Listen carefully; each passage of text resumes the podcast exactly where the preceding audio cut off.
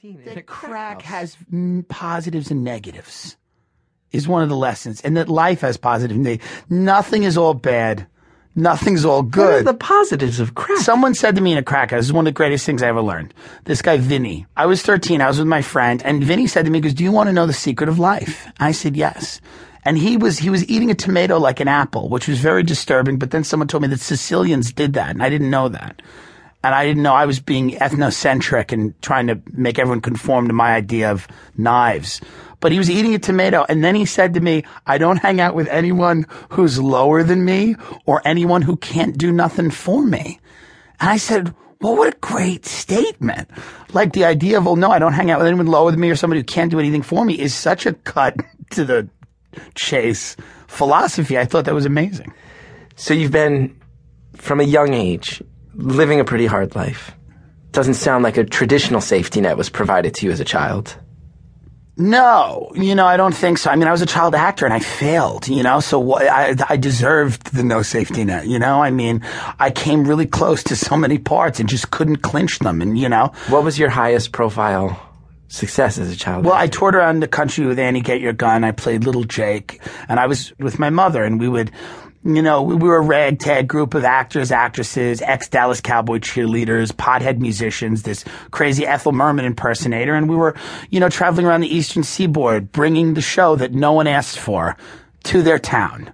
Uh, and playing in some great theaters that were filled with tens of people that came out to see Annie Get Your Gun.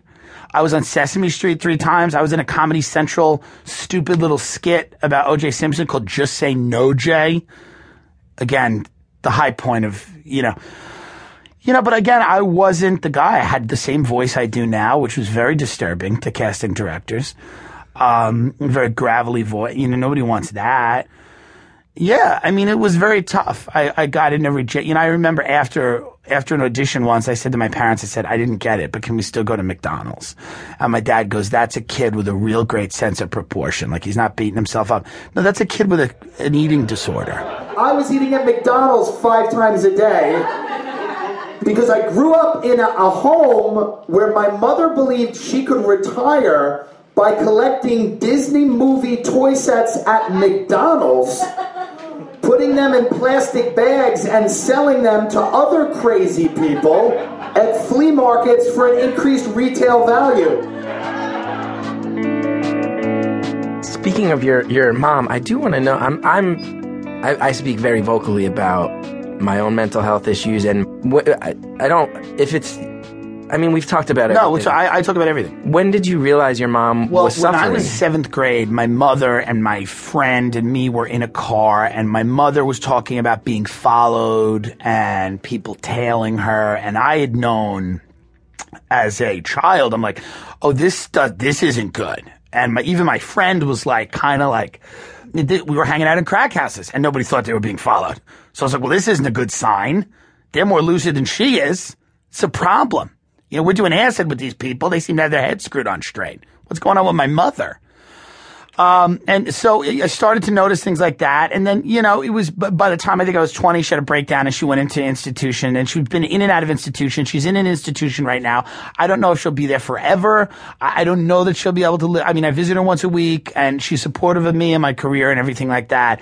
But her mental and physical health is not great. And unfortunately, we don't, there's a tremendous stigma with mental health it was very hard to force her into an institution and she desperately needed to be there. did you have to participate? in No, because I wasn't even old enough. Like I, I you know, it was my, my, my grandmother and my aunt, her mother and her sister had to really kind of, you know, say that this is somebody who's a danger to herself and others. She needs to be somewhere.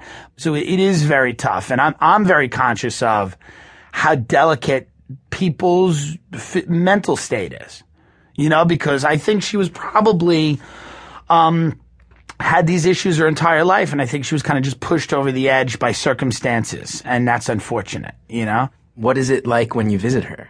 She's lucid. I mean, she says hello, we talk, we discuss things. I talk about my career and comedy, and, you know, she's very supportive, and she tells me that I'm too fat to be on TV consistently, and she's right. She goes, they'll put you on occasionally, but to be consistently on TV, you're too fat. And I said, no, that's probably right. You know, it's, you know, but every now and then her, it'll flare up. The paranoia will flare up, and she'll describe how her sister, who's done everything for her,